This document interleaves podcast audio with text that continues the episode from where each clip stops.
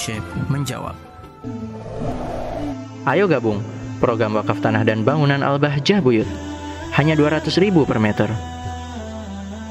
Assalamualaikum warahmatullahi wabarakatuh. Waalaikumsalam warahmatullahi wabarakatuh. Abah, izinkan kami bertanya.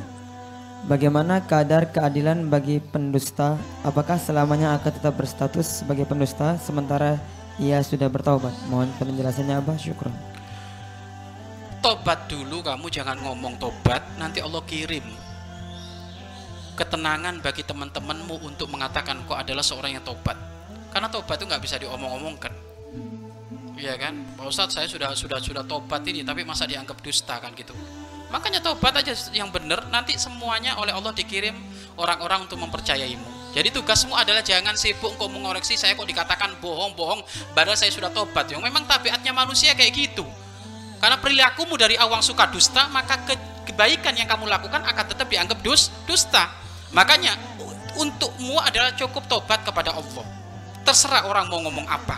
Tapi kalau kamu masih mencari omongan dari manusia, berarti kamu bukan mencari Allah, tapi mencari ridhonya manusia. Percuma lagi, tobat dari urusan dusta, terkena penyakit hati, ingin dianggap baik di hadapan manusia.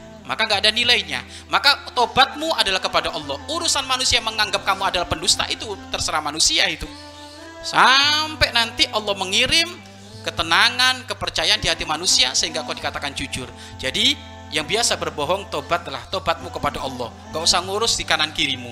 Karena kiri kanan kirimu wajar, dia nggak ngerti isi hatimu sehingga masih menganggap dirimu adalah pendus, pendusta. Tapi yang penting di hadapan Allah kamu bukan pendus, pendusta. Jadi tobat yang benar. Gak usah mikir kanan kiri. Tobat yang benar, tobat yang benar sampai nanti Allah ngirim kepercayaan di hati-hati manusia. Wallahu a'lam bishawab. Mari berinfak untuk operasional lembaga pengembangan dakwah Al-Bahjah Buyut.